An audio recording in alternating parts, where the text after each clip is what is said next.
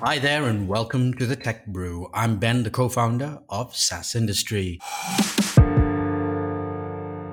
Sri Lanka's president Rajapaksa flees to the Maldives as protesters have overrun the residence of the president after months of demonstrations over the worst economic crisis in the island nation's history.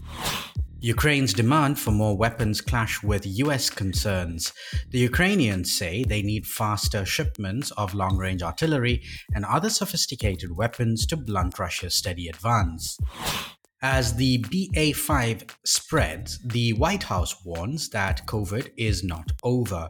President Biden's coronavirus response team warned Americans on Tuesday that they must do more to protect themselves against COVID 19, as the highly transmissible Omicron subvariant known as BA5 fuels a new wave of infection. Twitter sues Musk after he tries backing out of a $44 billion deal. Twitter sued Elon Musk on Tuesday to force the billionaire to complete his $44 billion acquisition of the company, setting the stage for a prolonged legal battle over the fate of the social media service.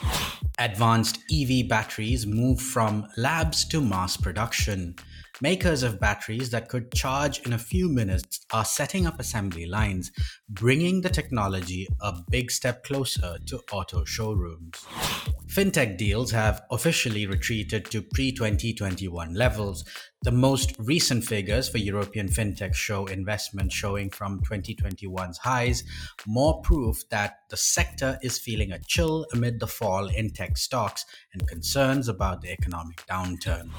Cognizant buys out Linium and Servian to mark 11 acquisitions in the last 12 months. That's it from us here at the Tech Brew. Catch us tomorrow, same time, same place. Have a good one.